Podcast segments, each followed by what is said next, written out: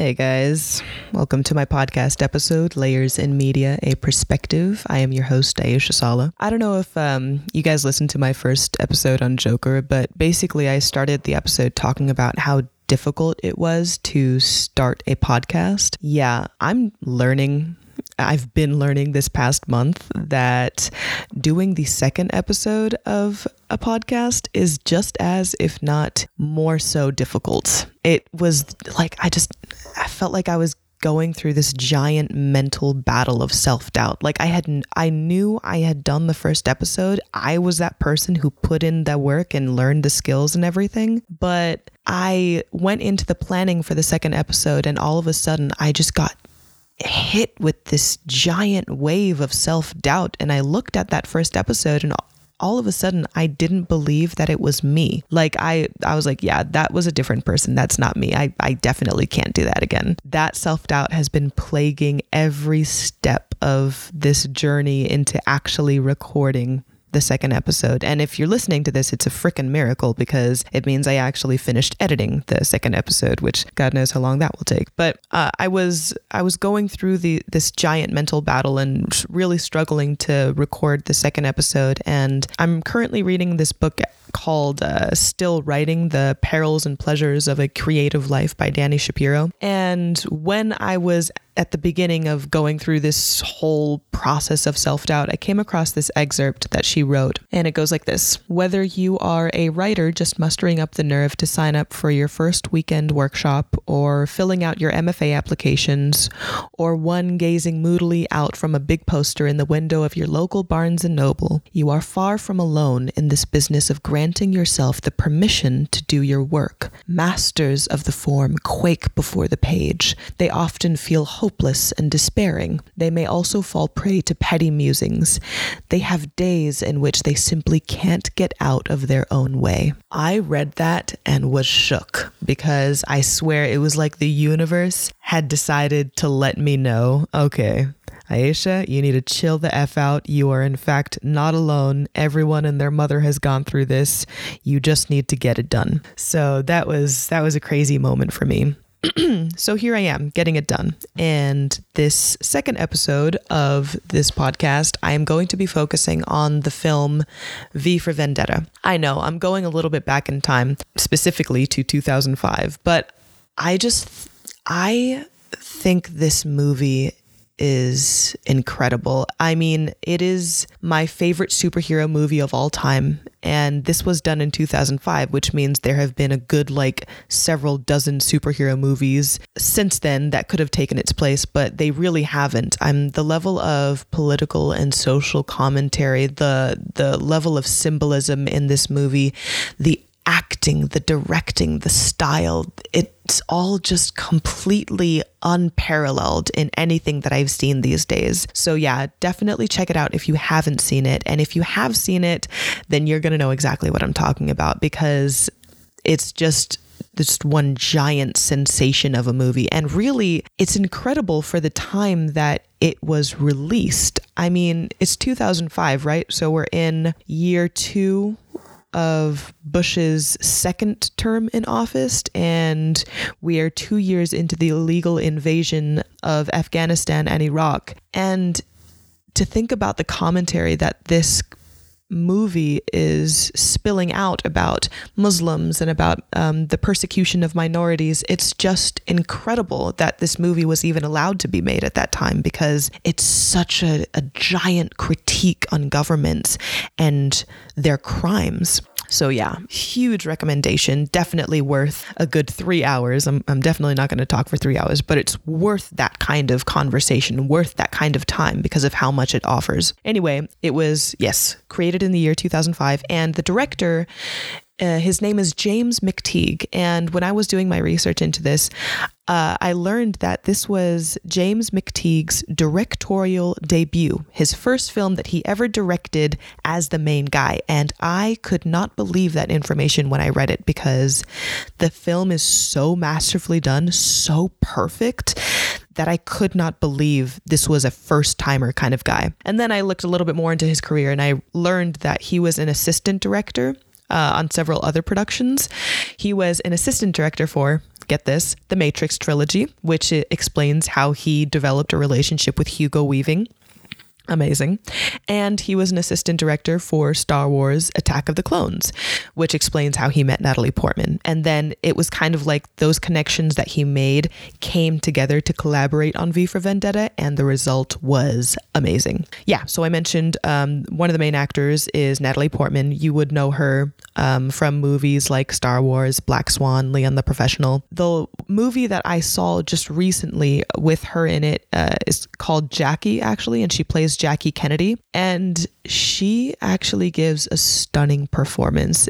Mostly throughout the film, she's being interviewed after JFK's death, but the film jumps back and forth between when JFK was alive during the actual day where she witnessed his death and after like the the healing process after and she just does such an incredible job, which is really difficult, I think, especially for such a known historical figure. And then um, the other main actor in the film is Hugo Weaving, who is one of my absolute favorites. Hugo Weaving is a master at delivering monologues. That's what makes him one of my favorites. And he, of course, delivers plenty of excellent monologues in V for Vendetta. Do you guys also remember that monologue that he delivers when he's talking to Morpheus in the first Matrix film, where he's basically establishing an argument determining what humans would actually be classified as within the laws of nature. Like, you know, humans aren't mammals, they are in fact a virus. Oh my god, such an amazing monologue. I freaking love Hugo Weaving. And then I remembered that he actually gave a monologue in Lord of the Rings about the failures of the race of man. And then in V for Vendetta, he gives multiple monologues about the failures of government and the failures of the people to keep their governments in line. And I'm just like, dang, Hugo Weaving is dark always giving monologues criticizing humanity, but I love him for it and I never want him to stop. So, yeah. All right. I'm actually going to structure this podcast episode the exact way that I um, structured the Joker episode. So, I'm going to separate it into segments, talking about the epic moments, then talking about uh, the gut punches, and then breaking down the themes at the very end. But let me just say, even though I've made that decision to stick with that structure, this movie is in fact one giant gut punch and one giant epic moment. It's it's really silly of me to have break broken it down into several because if I'm being honest, it's just insanely epic every single second. I, I that's what's amazing about a, a, movie like this is it's not boring at all. It constantly is grabbing your attention and grabbing your focus and making you think and making you look at your own society and your own government and kind of like just reacting with horror like oh my gosh i think that's happening i think we need to stop the government now really just an, an amazing work of art anyway first epic moment is obviously V's entrance into saving Evey Hammond. Evey Hammond is uh, being assaulted by these fingermen who are basically like the guards of the society, Nazis really. And V is V starts uh, delivering these great lines, and then he pulls out his sword and he he kills these men in this epic little battle or scuffle, really for him. And then he invites Evey to an orchestra. And you know, V takes her to the top of this building and he starts acting like the conductor of an orchestra. So he brings out the baton and he starts waving his arms. And all of a sudden, Evey hears the music and the music starts spilling out from the speakers on the streets and it starts raising in volume. And all of a sudden, the building in front of them blows up, specifically the, the, the building known as the Old Bailey, which, if you're not familiar with British architecture or British history, the Old Bailey is the Central Criminal Court of England, and and at some point, um, you know, V shouts, you know, "Here comes the crescendo," and the the bombs that he has set off blow up uh, the statue of Lady Justice or Madam Justice, which is a statue of a woman with balance scales in one hand and the sword in the other, a symbol, a classic symbol of justice, and him blowing it up to this music is just this insanely epic scene that's so symbolic of of what he is trying to accomplish. He's trying to wake the country up and make them recognize that justice is dead. Justice has not existed in this country for decades, and it's time the people were made aware of it. And, you know, he delivers this line while he, the building is blowing up where he's like, you know, Lady Justice has failed us, so we're we're going to get rid of her just for a bit. And it's just, I don't know, it's it's amazing and oh my god, yeah, stunning very first epic moment. Um, the second epic moment is V's speech on the emergency broadcasting system to all of London. This speech is everything. It is such an incredible how would you how would you say it? It's such an incredible uh at addressing of the problems that the society had. And, you know, during this scene, he's broadcasting on an emergency system. So it's playing on every television in every room and every bar. And all of a sudden, you see all of these civilians, whether it's a family in their house or whether it's a group of people hanging out in the bar, and they're just watching this guy talk about all of the problems that they know exist, but they're not willing to address. So he's talking about how you guys let the government uh, form the the way it has. You guys were so scared of everything that was happening that you let this psychopath of a man into office and you elected him and and you let him get, get away with murder and you let him persecute the minorities and youth and and and at some point you just decided that you were going to remain silent because that was the easiest thing to do. And this speech is so incredible. I I specifically memorized this speech for an acting class in college because of how epic it was like the the teacher in the class was like, "Yeah, you guys choose a monologue." That was the one I chose. I didn't choose anything from Shakespeare or anything like that. I chose V's speech during the emergency broadcast.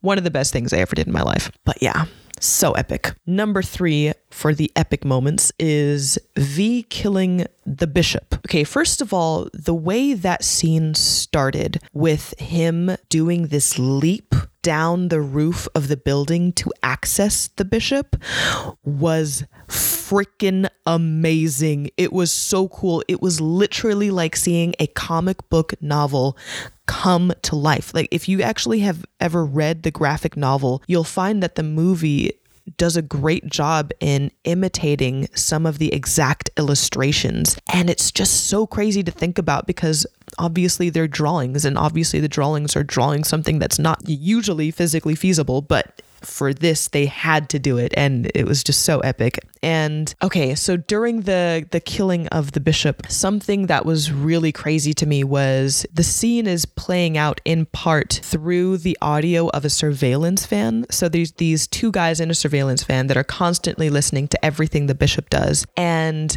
one of the guys is like oh it's children's hour at the at the abbey. Turn it up. Think about how crazy that is. So they know that the bishop is a pedophile. They know that he constantly has access to children and they're joking about it in this in the van. Like they know what's happening and and they're just listening. I could not believe how damning that visual critique is when like when you see it in a movie and you you see it like presented to you like this is this is like obviously a fictional movie, but it's revealing a very horrific truth, which is that thousands of people knew what was happening in the Catholic Church. They knew the children that were being traumatized and they accepted it they were like, let him have their fun. And this movie really brings that to light with this scene, specifically with V killing the bishop. The bishop who begs for mercy, but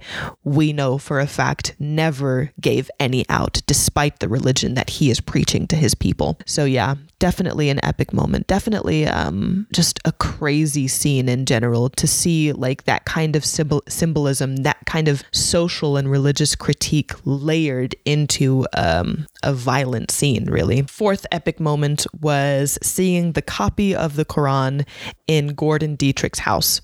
It's so um, it's so interesting because he's showing Evey around to all of the the treasures that he's kept away and the treasures that he's preserved despite the government trying to erase any sign of Islam or any sign of Muslims. And Evey Hammond goes into like his room where he keeps all of the contraband stuff, and there is a Quran in this glass case just preserved. And she turns to him and she's like, are you Muslim? And he's like, no, I'm, I'm in television. And then he explains, I don't need to be Muslim to find its imagery beautiful or its poetry moving. And it was so amazing because you have to understand this movie was released in 2005. That was the start, the height, the beginning of this giant media storm just dehumanizing Muslims. And to have this movie made and to have this scene where it's so simplified, like, I don't need to be Muslim to understand the beauty of it. It's such a revolutionary moment to have in the media, especially at that time. I remember it really affected me because, well, I don't know. I just to see all of the different, uh, you know, messages about Muslims in the media, and then to have that in a film was really a powerful moment for me personally as a Muslim. Anyway, yeah, uh, definitely an epic scene. It's actually really um it's an epic scene, but it's um connected to a, a, very a really tragic moment because later on in the film gordon actually gets taken in for questioning because of something that he does which we'll discuss in a moment but v reveals that he wouldn't have been killed except that they found the Quran in his house, and that was what justified the execution of this character eventually in the film. And that was just crazy because it established just how dangerous it is for someone to show an appreciation or a love for an ideology or a religion that does not fit within the paradigm that the government is trying to construct for its civilians. So really an epic moment for sure. And an epic for the actual society that they create in the film, epic for the actual time that we were living through in 2005. Okay, epic moment number five Delia narrating the explosion at Larkhill, the destruction of the Larkhill facility, and V emerging from the fire, and the reflection of his angry survival in Delia's terrified eyes. So basically, Delia is the scientist who is conducting the experiments on the people who were brought to Larkhill, the people who didn't fit into the heterosexual, Christian, white, British, purist kind of society that the government was trying to construct. And she's conducting these experiments on all these innocent people, and all of a sudden that backfires because somehow V has found a way to destroy the entire facility. And just watching that scene of Delia's horror as she sees her own creation rise up against her. And if you listen to Delia's narrating of the entire moment, there's this sense of foreshadowing. Like she knows that all of the wrong that she was committing was going to come back and it was going to kill her. And it was going to kill her in the form of V, going in to put to work his vendetta, to put into play his vendetta against these people who should have known better. And it's just so visually epic. I mean, to see the actress's face get this close up shot and then to see the reflection of V just naked and burned and angry just in her eyes was so amazing to see. Definitely an epic moment. Epic moment number six uh, Inspector Finch questioning the government. Inspector Finch is actually an interesting character. I don't know why this didn't register the first several times I watched this movie, but I went back to watch this movie recently, and Inspector Finch is actually in the movie more so than Natalie Portman. Uh, Inspector Finch is plays, played by the actor Stephen Rea. And one of the important character developments throughout the film is watching Inspector Finch, who is an authority figure within the government working as the guy who solves crimes, right? So this is the character that he is in the beginning. And slowly, as he is going through the motions of uh, investigating V and investigating Evey Hammond, he starts peeling back the layers of crime that his government is guilty of. And he starts changing his own opinions. Like he he doesn't know if what he, he believes in what he does anymore. And he did he doesn't know if the government that he's working for is actually worth the work and worth the belief And it's such an epic moment to see him start questioning that, to see him start questioning the system that he has served so well for years. And he specifically says, you know, he's he's talking about all of these different horrific incidents that have happened throughout the history that has led up to the government being this fascist and the the society being this scared and he establishes a question for the partner that he's working with. And he says, That's the question. If our own government was responsible for what happened at St. Mary's, if our own government was responsible for the deaths of almost 100,000 people, would you really want to know? And I just thought that was such powerful moment because he has his suspicions. He has all of the evidence that he's been looking at. He's been looking at what was being done at Larkhill. He's been looking at what happened with the children at St. Mary's and the poisoning of the water and and all of a sudden he is terrified of the reality that he has been working for the bad guy this entire time. But he poses the question would you really want to know? if your government was responsible for all of these horrific crimes. And I thought it was such an interesting curveball because the way the the monologue was going, you would expect him to say, "Would you would you really want to be a part of that government or would you really want to be a part of that society? No. Would you really want to know your government was doing that or would you want to remain ignorant and oblivious? And I think that's a question that resonates a lot with everyone, really. I mean, how many of you as as Americans want to know all the crimes the American government has committed. I mean, just looking at the crimes that have been exposed. You know, in Flint, Michigan, the poisoning of the water, the governor allowing that to happen, the children who are going to be damaged by what happened, what, what's been happening in Flint this entire time. I mean, we do know that it's the government and it's horrifying. How much is the government hiding that you want to remain ignorant of. I don't know. It's a very powerful message. Huge question to deliver in 2005 consider when nobody really knew the truth about Iraq and Afghanistan the fact that there was in fact no weapons of mass destruction we're talking about a time when when people still felt that those countries were guilty enough to justify the invasion of the countries that's an insane question to pose to the country at that time through this film.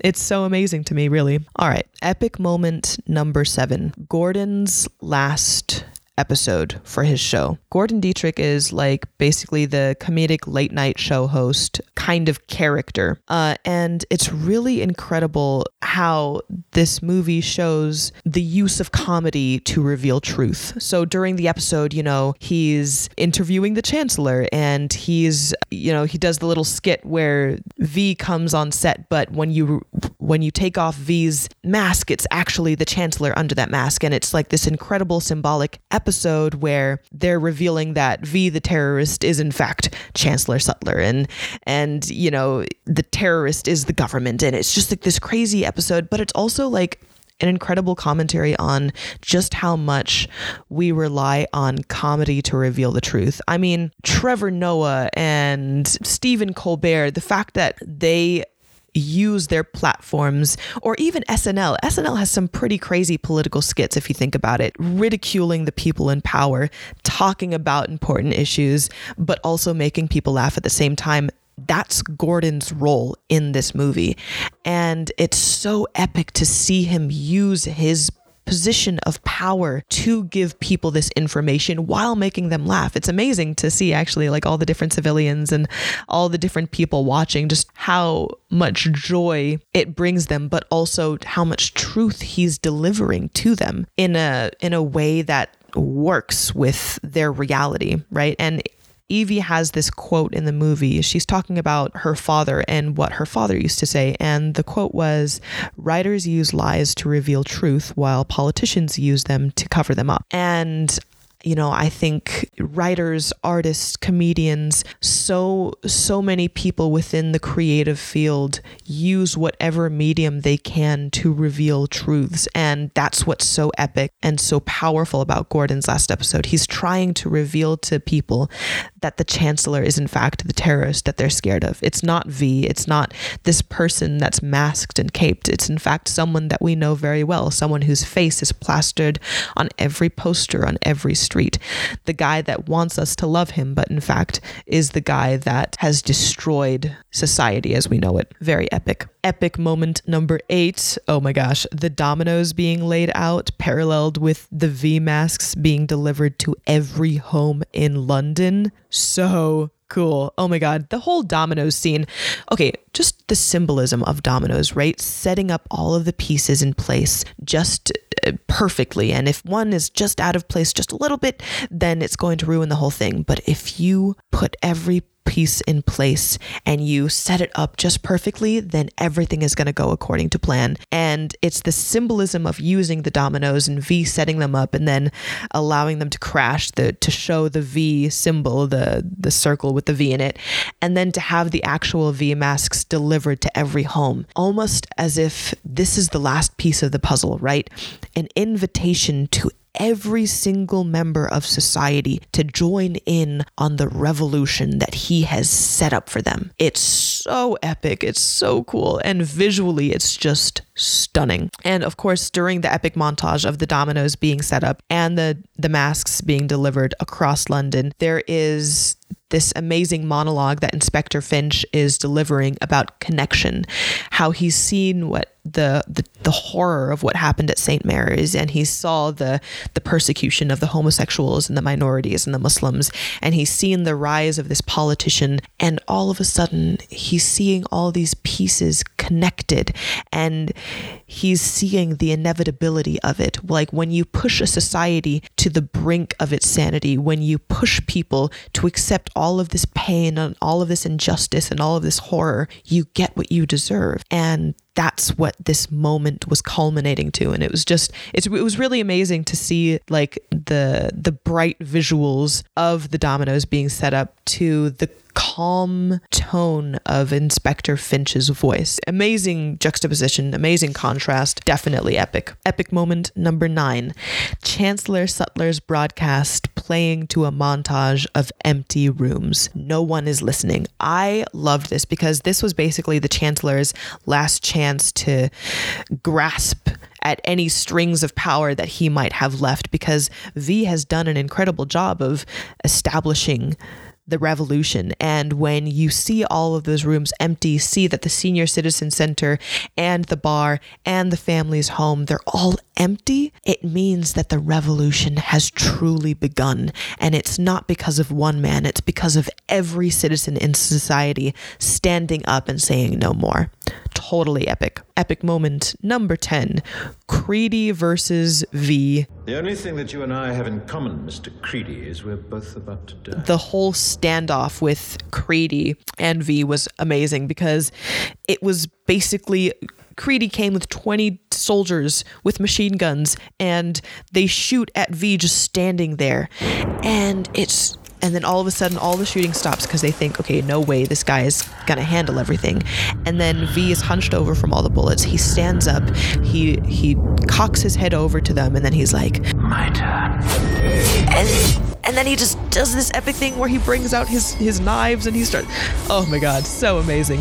This is like one of those things where i really love when comic book art meets film visuals because it's so cool. Like when you read the comic books the visuals are are amazing but you think that they're like there's no way. It's just it's just an illustrator getting really creative with knife work and stuff like that. But when y- you see it played out in film it's like the people who who filmed it obviously had a genuine appreciation for the art in the graphic novel and they weren't about to pass up an opportunity to bring it to life. And I appreciate that so much because the scene was amazing. Just to see this one man with knives just cut down these 20 soldiers and then eventually to get to Creedy was just amazing. Definitely one of the coolest uh, battle scenes ever, in my opinion. Epic moment number 11 uh, everyone dressed as V making their way to Parliament and Parliament blowing up. I just thought that was one of the greatest revolutionary visuals the movie had to offer. It was so incredible to see all of these people marching towards this blockade. I mean, these guards are there with their guns ready to shoot at these civilians when ordered, but no orders are actually coming through because V has killed everyone in power. So all of a sudden, these soldiers stand down and they let these civilians dressed in V masks pass through. And it's like, okay, the army is powerless because it no longer has a power structure to adhere to, and the civilians are the ones in control. The civilians are the ones who get to determine where they go and when they go.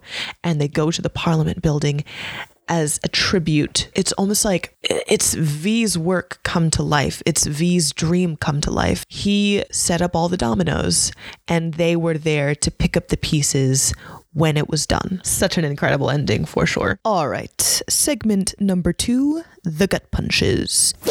All right, the first gut punch I am going to discuss is Evey's story about her parents. When she was telling V the story of her parents being taken by the government, it was truly just tragic. Like seeing the younger version of herself have to watch as her mother quickly tells her to get under the bed and to hide under the bed. And then uh, the mom gets beaten by the guards who invade their home. And then uh, she gets a black bag shoved over her face as she's taken away by, by the authorities is just an insane scene to watch. And it's so hard to watch because these things traumatize children. It's really, it's a gut punch because Evey says this line where uh, she says it was like those black bags erased them from the face of the earth. And the government in the movie has this notorious um, reputation of just black bagging any citizen who talks against the government and nobody knowing where they're being taken. Like they just, they're gone. And the thing about that is, it's just there's so many moments throughout human history where this is such a relatable, such a relevant thing to bring up about governments just stealing civilians from the safety of their own home and never telling anyone what happened to them. Like I just read this book. The author, her name is Yaa Gyasi, and she uh, wrote this book called Homegoing. And in one of the scenes were like in 1800s America. And during that time, the government passed something called the Fugitive Slave Act. And the thing about this was okay, so if you were a black American, you had to be carrying around papers proving that you were, in fact, born free and therefore not someone to be taken by the authorities and then sold back into the South. But all anyone ever had to do if they wanted to make money was they could kidnap a black person, a black child, a black mother, anyone, tear up those papers that prove they were free, and then sell them. And that was it. And so, so many families throughout America, throughout the North, suddenly had family members disappearing and they had no idea what happens to them. Also, when Bush passed the Patriot Act um, at the beginning of the decade, right, we're talking about within the Patriot Act, there is an act that the government is allowed to do. They called it rendition, basically meaning they can take anyone without ever giving any explanation as to why they're being taken and then send them to black sites in foreign countries uh, where they're going to be tortured for information. Guantanamo Bay is a very real place. It's a very real, scary reality for the Muslim American community. And people literally would be taken. We'd have no idea what happens to them. We'd have no idea when they would be coming back, if they ever would be coming back. And it's just seeing that in a movie, seeing that as a part of Evey Hammond's reality is such a shock and it's such a gut punch because it's so relevant to tactics that governments use in reality, even what's happening in China right now with the Uyghur Muslims, where the Chinese government is black bagging Muslims and putting them into concentration camps and brainwashing them into believing that Islam is a mental illness. It's amazing how relevant, how um, honest this movie is, considering that it's based off of a graphic novel from decades ago. Gut punch number two Gordon's reveal about his sexuality. Um, when he's showing Evey Hammond, like Evey Hammond is apologizing to him for putting him in such a dangerous position because she's technically a, a fugitive from the law and she and the authorities are looking for her. And he tells her, you know, if the authorities ever come into my house, you're going to be the least of my worries. And then he reveals to her the room where he has, you know, forbidden art and he has the forbidden Quran. And then there are images in a back room of just like homosexual art. And that's like the just the tiniest detail that reveals that Gordon is in fact a even though he has been parading around as a heterosexual this entire time. And she's so confused and he and he explains you know this is how i've had to survive this world, this society, this government. I had to hide who I was. And he says this thing during this monologue where he says, When you wear a mask for so long, you forget who you are beneath it. And it's such an amazing line to put into the movie because it directly contrasts what V is. You know, V is a man in a mask, but that mask is him. He is the revolution. That mask is who he is and what he's doing and why he's doing it and his belief. And then there's Gordon, who he has a face. He's walking around. People know what he looks like, but it's just a mask that he's showing everyone because he can't really be comfortable in his own sexuality. He can't really expose what he feels and what he really wants and who he really wants to love. And I just thought that was a huge gut punch. It was this is amazing because it's kind of steering away from the original graphic novel, which I actually love. I love that the movie adapted itself to the time that it was made in instead of going back. Like the graphic novel was perfect for its time, and then the movie was perfect for 2005. Like in the actual graphic novel, there's no mention of Muslims or anything like that. That's specific to the movie. There's no mention of um, Gordon being a hom- uh, homosexual in the novel because, in fact, he's heterosexual in the novel. But it works for the film because it establishes the gravity of what the government is doing to its civilians. Even the people who escaped the raids, even the people who managed to not be detected as homosexual or as an immigrant or as a Muslim, they are still living in a prison. And that's what Gordon establishes. And that's what makes it such a gut punch, for sure. Gut punch number three. Uh, the conversation between Delia, the scientist, and V. Basically, it's that scene where V is in her bedroom and she wakes up and it's almost like she knows that he's there to kill her and, and she's so calm about it and it's interesting because she she offers an apology it's like she she knows what she was doing was wrong and and she she tells her tells him i never intended to hurt anyone. And and you know v v is very calm when he explains to her that your intentions don't change what you actually did because what you actually did was you made me a monster.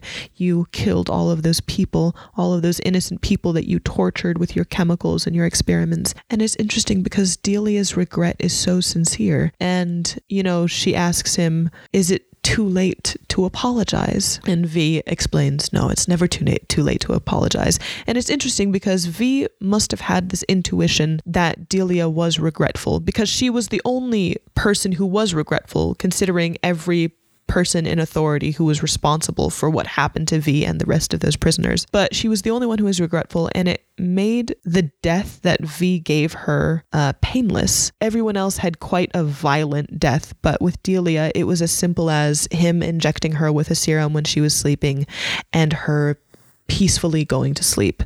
And I thought that was interesting. The the element of regret and the element of mercy that V offered her despite everything that she had done. And I thought that was a major emotional gut punch for sure. Gut punch number four is Gordon's arrest. Gordon's arrest was really hard to watch because he had put himself on the line with the comedy show that he did, and he was the only thing stopping Evey, like he was protecting Evey. This was this was Evey's last shot at getting protection. And Gordon is scared because he knows the authorities are coming and they're coming in hot. And he tells Evey to get onto the bed and to hide onto the bed. And it was almost as if Evey Evey's childhood trauma of watching her mother get beaten and black bagged was repeating itself, except this time it was Gordon. And Gordon wasn't some measly activist who could easily be forgotten or could easily be erased from history. He was a prominent figure in society and he was still being treated the same way. It's like nobody can be protected from this giant fascist regime that could swallow up anyone. So that was definitely, oh my God. And then right after uh, her watching Gordon get black bagged. She gets out of the house, but then she gets black bagged. So that was a huge emotional gut punch. And the thing is, when you're first watching the film, you you can't you don't expect anything that happens. So I know like the third time when watching it, I know who it is that that is actually black bagging her, but it's still just horrific seeing it actually happen because it's Evey's worst fear, like for her to face the same fate as her parents and just go into the unknowing violence that is the fascist regime behind closed doors. Gut punch number five is definitely Valerie's autobiography. The beautiful thing about Valerie's autobiography is that it is an exact replication of what was done in the graphic novel. I mean, they stayed true to every line and to every moment. And it just it shows how much they wanted to do justice to Valerie's story. And there's this line that Valerie has at, at the beginning of her autobiography where she's slipping the paper into um, Evey's cell and and she wants Evey to know her story. And she talks about how God is in the rain and how she's able to see the beauty in her world even despite all of the pain and all of the discrimination and all of the hatred that she is getting from her parents, from her society, and all she wants to do. She didn't want to be limited in who she who she was truly in love with, and everyone around her was insisting on hating her for who she was. And it's just an incredible autobiography for her to remember all of the beauty in her life despite the pain that she is going through, being tortured in the cell right next to Evey. And there's this other part of her autobiography where she's watching this disintegration of society around her. And she says, You know, I remember when different became dangerous.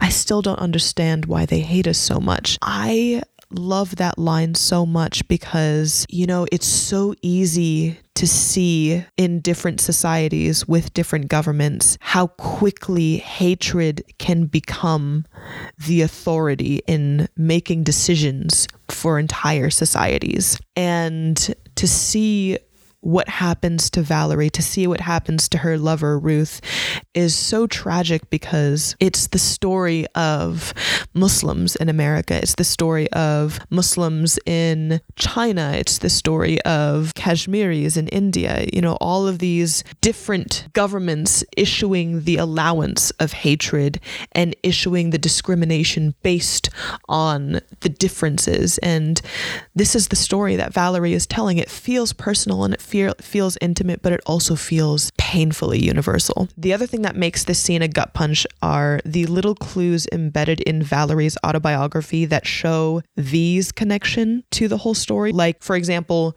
Ruth growing Scarlet Carson's, the kind of rose that V leaves after the death of each authority figure that he targets, or the images of Valerie being processed and tortured at Larkhill, matching the images from Delia's narration when she's remembering her experiments at Larkhill. And it's just like all of these clues showing that this was V's experience, and V is giving Evey that same experience that he went through. And I just, I remember not recognizing it the first time I watched the film, but recognizing it the times after and realizing how sad it was and, and, and, yeah, oh my gosh, definitely a gut punch for sure to see that it's right in front of our face that this isn't real for Evey. Evey, this was real for V, and this was what he had to endure. Oh my God. And also, like, when she's reading the end of the autobiography where Valerie is speaking directly to her, even though she doesn't know Evey, and watching Evey's face as she reads Valerie's unconditional love for her, I just, Natalie Portman's acting in that moment is so believable and so intense that you just you cry with her because the love is so sincere and it's like Valerie's legacy as a character.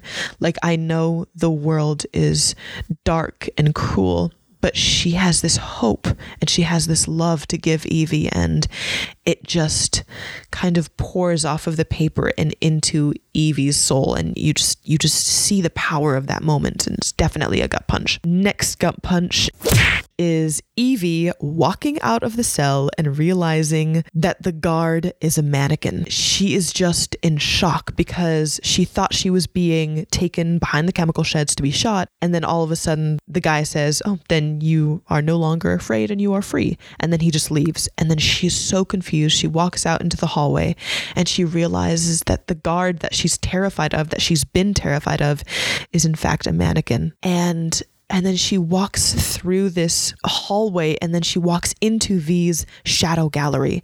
And V is standing there calmly waiting for her to enter. And she's just, it's amazing to watch Natalie Portman's emotional escalation throughout this scene because it starts with a very believable, like, first of all, it starts with her calm, right? She knows she's going to die and she's calmly accepted that.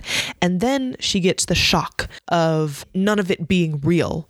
And so she's just speechless. And then she sees V and she and she's all of a sudden just she feels this anger and this hatred build up in her and she starts lashing out at V and V explains to her, "Yes, I thought it was hate too." Hate was all I knew. It built my world, imprisoned me, taught me how to eat, how to drink, how to breathe. I thought I'd die with all the hate in my veins. But then something happened and she just doesn't want to listen and she she hates him and she thinks he's evil and and all of a sudden like it escalates to the point where she gets an asthma attack and all of a sudden she can't breathe because she she can't handle the mountain of emotions that is just crashing down on her and V takes her up to the roof and to be out in the air, to be out in the fresh air, and it's nighttime and it's raining and it starts raining and you know, Evey, she just walks into the rain in this little, you know, shift of, of clothing that she's wearing. And she just, she remembers Valerie's autobiography and she remembers Valerie saying, God is in the rain. And so she just lifts her hands up and she just embraces the miracle that is the rain and the beauty of it, and she's embracing the freedom of it. And it's amazing because V is watching her as she's having this moment, and he's remembering his experience of getting out of Larkhill and is surviving that explosion. And so the movie starts paralleling the shots of him emerging from the fire and just putting his arms up in anger and hatred, and then seeing Evey put her hands up to embrace the rain and there being relief and just tragedy on her face and it's such a gut punch. I, I remember when I first watched it, I literally couldn't breathe with her. Like I was having an asthma attack with her because I just I couldn't believe everything that was being revealed and I couldn't believe the emotions of it. Natalie Portman was definitely at her best in that particular moment because it was so powerful and she did it so well and so believably. I swear. I saw Evey Hammond and I didn't see Natalie Portman in that moment. Next gut punch is the reveal that Valerie was real. Because, you know, after the revelation that uh, V had tortured her and put her through this whole simulation to make her fearless, she thought that the autobiography that Valerie had slipped into her cell was fake and that V had written it. But then V reveals to her that Valerie was in fact very real and he, she was what saved him when he was in the cell next to Valerie. And I just thought that was a huge gut punch. And there's like um a tribute that he has built for her within the shadow gallery and it shows like the movie posters of the movies that she was in because she was an actress and it shows the scarlet carsons that he grows for her and it's just like this shrine that he pays homage to in order to show his love for her and to kind of keep her legacy going on. And I thought that was definitely a gut punch because it we see the emotional journey for Evey, but we only get glimpses of the emotional journey for V. And this was a very hard glimpse into the reality that V had to endure. Next gut punch is Evey leaves. She cannot stay in the Shadow Gallery anymore, and V understands that. But as soon as she leaves, V breaks down. He breaks the mirror in front of him. He tears off the mask and he just starts crying. And this is definitely a major gut punch because V has a plan, and that plan ends on November the, because he knows that's where the end game is, where he's going to kill everyone that he needs to kill. He's going to blow up the parliament. And there's almost like this understanding that he is not going to survive the revolution that he has started. But despite that knowledge, he has spent this past year, this last year of his life, making Evey into the strong woman he knows she can become. So instead of allowing himself to really experience a love that Evey was willing to give him, to really experience joy and friendship, he forced himself to do all those things to Evey. To give her a better life, to make her a stronger person. And it cost him. It cost him everything because it hurt him so much to go through each process and each moment of that process. And I think seeing him allow him, himself to break down after she leaves was just, it was so hard because you see just how much he lost in doing that to Evey regardless of how much she gained. Definitely a hard one for me. Uh, next gut punch is uh, one of the fingermen killing the little girl in the glasses wearing the mask. It's so interesting because um, the little girl, she's this actress, she's this character that appears quite frequently throughout the film, but she's kind of like the face of the next generation. I think that was the purpose of her appearing in the film so many times. And she's the little girl that's watching the television, and she's the little girl that's watching V and and listening to his speech and being inspired by uh, his speech. And when the fingerman kills her, she's actually graffitiing a wall in the city with V's symbol. So essentially, what I took it as is she was a symbol of the next generation becoming a part of the revolution. So when the fingerman kills her, it's almost as if there's this giant loss of this life that could have been lived and was going to be lived well if it wasn't for this fascist government killing anything and everything that didn't step in line. But it's also incredible because of what her death does in terms of inspiring the rest of the people to really embrace their anger and really rise up against the authority that has taken advantage of them and murdered them and hurt them so much throughout these years. And so, yeah, just like that whole process was a gut punch because I mean, how often is it that a revolution or a movement is built off of the loss of a life. There's there's loss at the beginning of revolution and that's what this girl was in this movie and it was definitely a major gut punch for sure. Next gut punch for sure is um Evey begging V not to go. This is just the craziest scene because, first of all, the kiss. Like, do you guys remember the kiss that happened during that scene? I don't know how they made this work because obviously she's kissing a mask, but somehow watching Evey kiss V and trying to convince him to stay with her and to live, it was one of the most emotional, one of the most romantic, one of the most tragic on screen kisses I had ever seen. And it was she was kissing a mask. Like they made it work so well when it could have gone so wrong. And that's what makes the scene crazy. And it's interesting because the character V, he has this appreciation. He loves the movie um, The Count of Monte Cristo, starring Robert Donat. And uh, what's interesting is Evey watches it with him and she shares her thoughts and says, you know, it's just sad because Edmond Dantes, he cared more about revenge than he cared about Mercedes. And so in the end, she kind of felt sorry for Mercedes. And seeing this scene where she's begging V not to go and V still chooses to go because he has to finish this thing, it's like seeing the Count of Monte Cristo paralleled in their own love story. Except the tragic thing is Edmond Dantes is not going to come back. V is not going to come back. This is going to be his death. Definitely a major gut punch.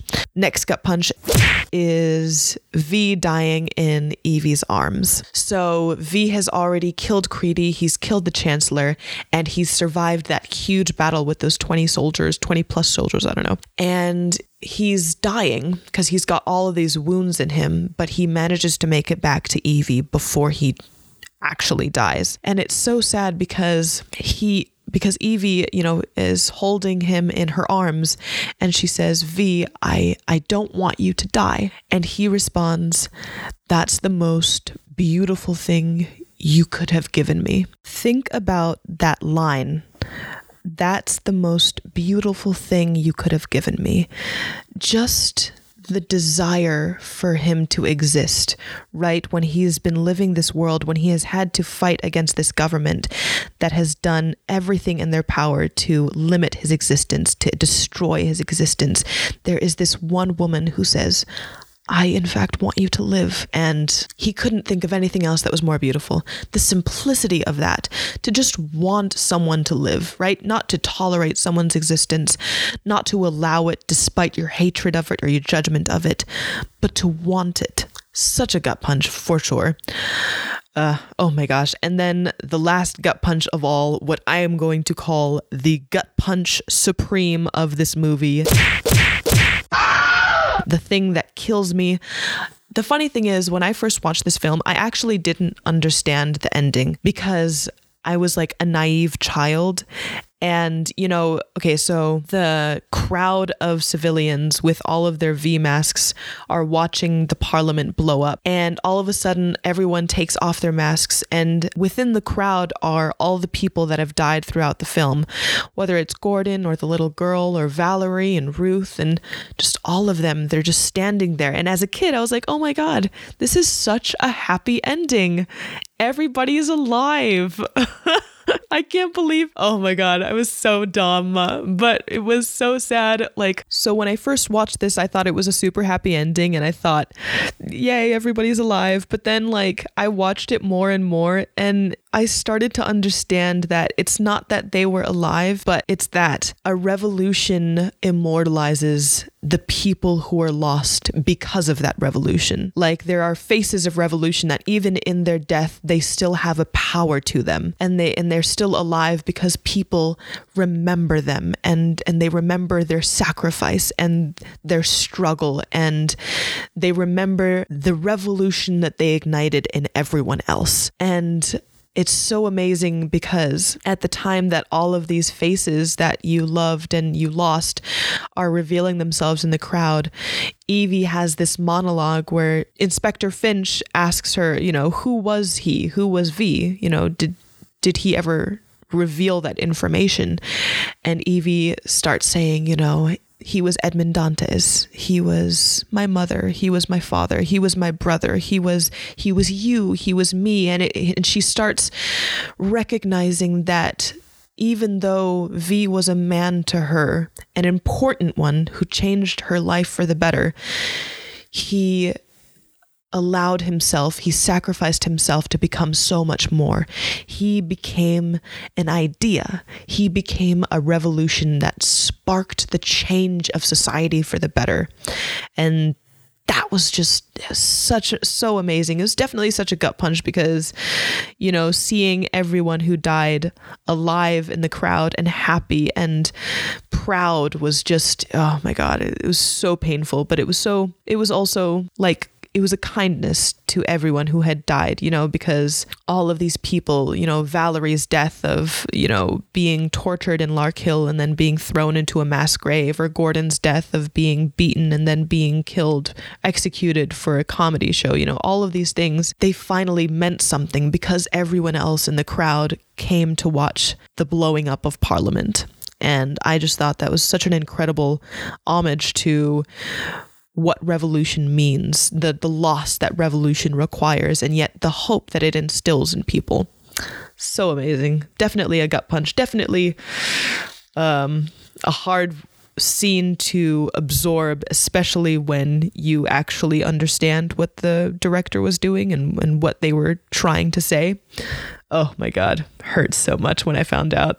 Good Lord. Okay, uh, next segment the breaking down of themes. This is going to be kind of like a breaking down of themes, but also like a breaking down of the societal elements within the film V for Vendetta. And I want to start with the character of Commander Prothero, uh, who is referred to as the voice of London essentially a Fox News equivalent, just on a more powerful scale. And it's so interesting because we're introduced to Prothero in the very beginning. Right from the bat, he establishes the reason why England prevails. And he's saying, you know, we did what we had to immigrants, Muslims, homosexuals, terrorists, disease ridden degenerates. They had to go. And he's talking to the country. The, the country is listening to these words.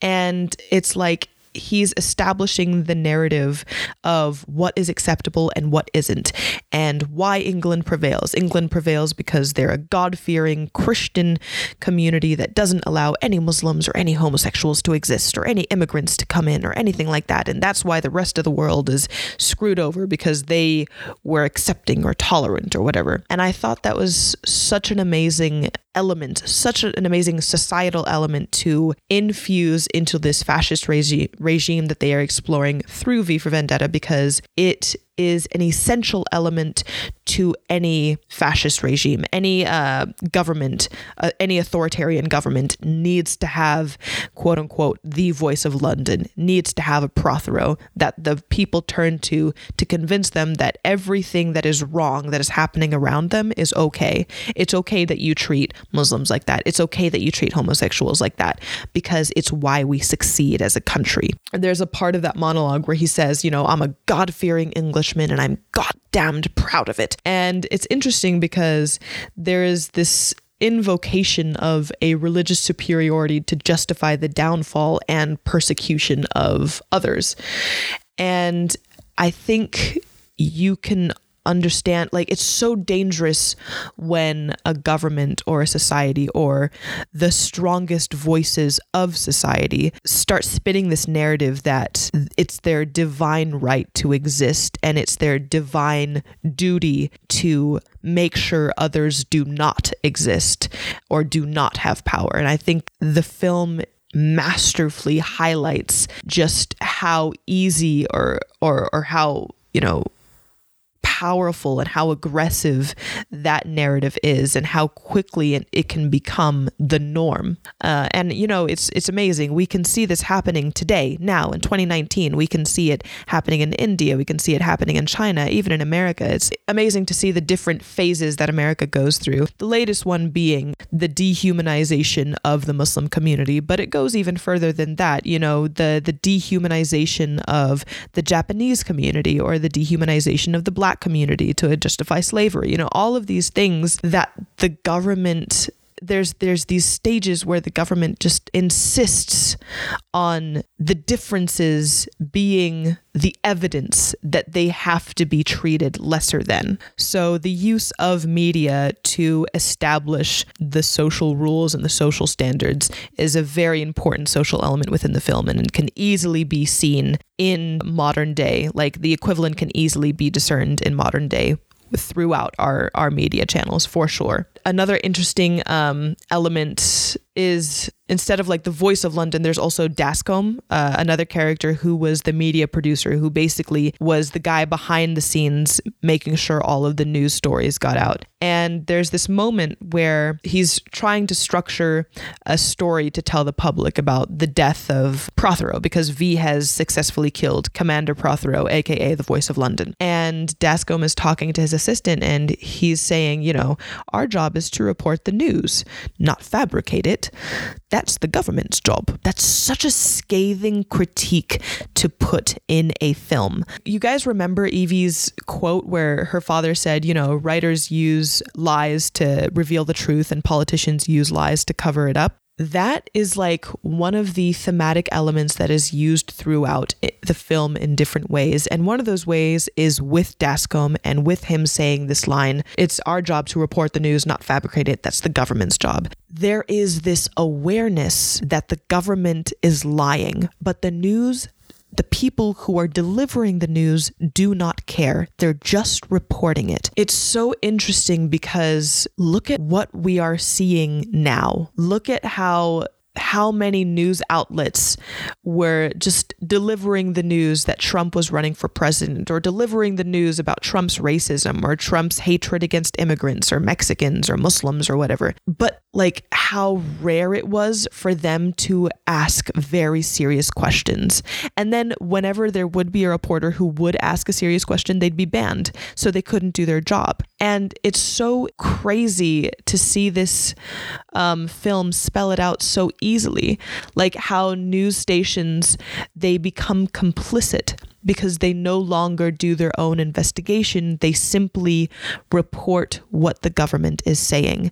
And it's so it's such a tragic reality. I mean, that was literally how this country got caught up in the illegal invasion and occupation of Afghanistan and Iraq because no media outlets, there was like one media outlet, I think it was like Night, Knight Ridder or something, but all the rest of the major media outlets were not questioning the information that the government was pouring out to them.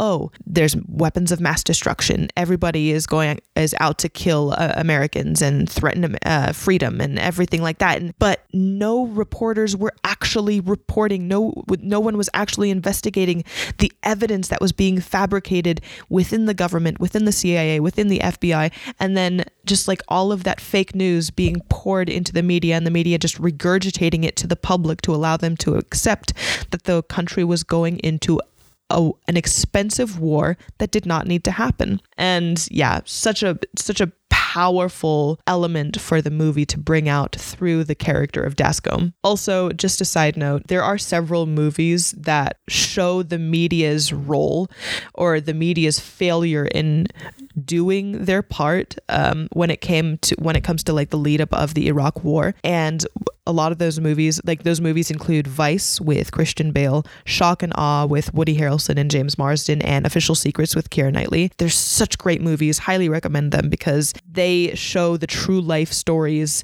of what V for Vendetta is hinting at within its own fictional film, which I think is amazing. One thing that I really wanted to focus on when it comes to the um, the breakdown of the themes is I wanted to focus on how the movie reveals how religion is used to deepen a government's fascism. There's a, a part in the film where Inspector Finch and his partner go to meet an informant known as Rookwood. And Rookwood delivers this monologue where he says, you know, our story, our story begins, as these stories so often do. often do with a young up and coming politician. He's a deeply religious man and a member of the Conservative Party. He's completely single minded and has no regard for the political process. The more power he attains, the more obvious his zealotry, and the more aggressive his supporters become. Guys, if you watch this Eventually, movie now, this movie from 2005, project you will be shocked at how relevant it is to here and now. I mean, just listen to that last line. The more power he obtains, the more obvious his zealotry, and the more aggressive his supporters become. That's literally the story of Trump in the making. The more racist he is, the more discriminatory he is, the more angry and violent and active his supporters become. That is the story of America now. The, the, the government that Rookwood is describing in V for Vendetta, the fascist authoritarian government that is ruining hundreds of thousands of people's lives, that is, that is responsible for the death of hundreds of thousands of people, that's the government that they're hinting at in today's world. I mean, just look at the evidence of how often religion is used to justify violence. I mean, with Bush's invasion of Iraq, he he uses his Christianity, right? He says, you know, oh, there's there's this evil in there, and Christian, and it's our Christian duty to go in there and to and to eradicate it. Or in Saudi Arabia, uh, their use of Islam to justify the execution of homosexuals because you know no tolerance whatsoever, and murder is obviously acceptable because because we're saying so and because we're using Islam to justify it. Or um, you know, the the Buddhists slaughtering Rohingya Muslims in Myanmar because Muslims are a stain on their culture and on their religion, or even in China, you know, the the use of communism as an ideology and rounding up the Uyghur Muslims because Islam is a mental illness that doesn't fit into the communist society or it doesn't fit well with the communist regime that that the Chinese government is trying to build up or you know it's just the repetition of history is crazy to witness and it's crazy to see it put so simply in V for Vendetta. That's what's so interesting about the movie is there is such a relevance. There is so much truth. Like I that's what's so incredible about this film. It manages to mesh our histories and our present day into this fictional story that somehow acts as a reflection of real human history, real human present, things that are happening today and now. This movie is 15 years old and it feels like it could have been made yesterday because of how truthful it is how how the because of the critique that it offers on government and on society and how easy it is for the masses to become complicit in the crimes the government is committing. And honestly as long as we as humans continue to repeat these crimes eh, as long as we continue to allow the government to have power. I mean, one of the one of the main lines in this movie that illustrate what V is trying to accomplish is, you know, um, governments should be afraid of the people. The people should not be afraid of the government. That is the motivation behind what V is doing.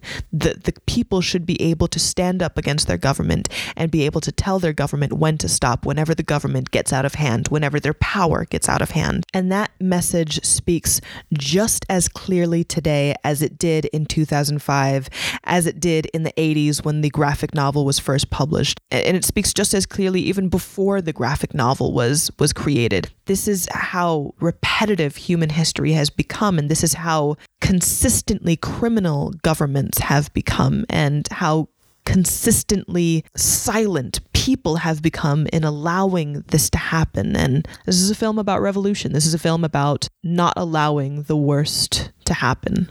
And it's just, it's definitely one of the greatest superhero films of all time, one of the greatest superhero stories because there's so much truth and there's so much meaning and there's so many layers behind his existence and the ideas that he's trying to introduce others to. That's what makes it such an amazing film. Timeless, really, if governments continue as they always have done. So, yeah, that was my breakdown of V for Vendetta. You are listening to the podcast Layers in Media, and I am your host host, Aisha Sala.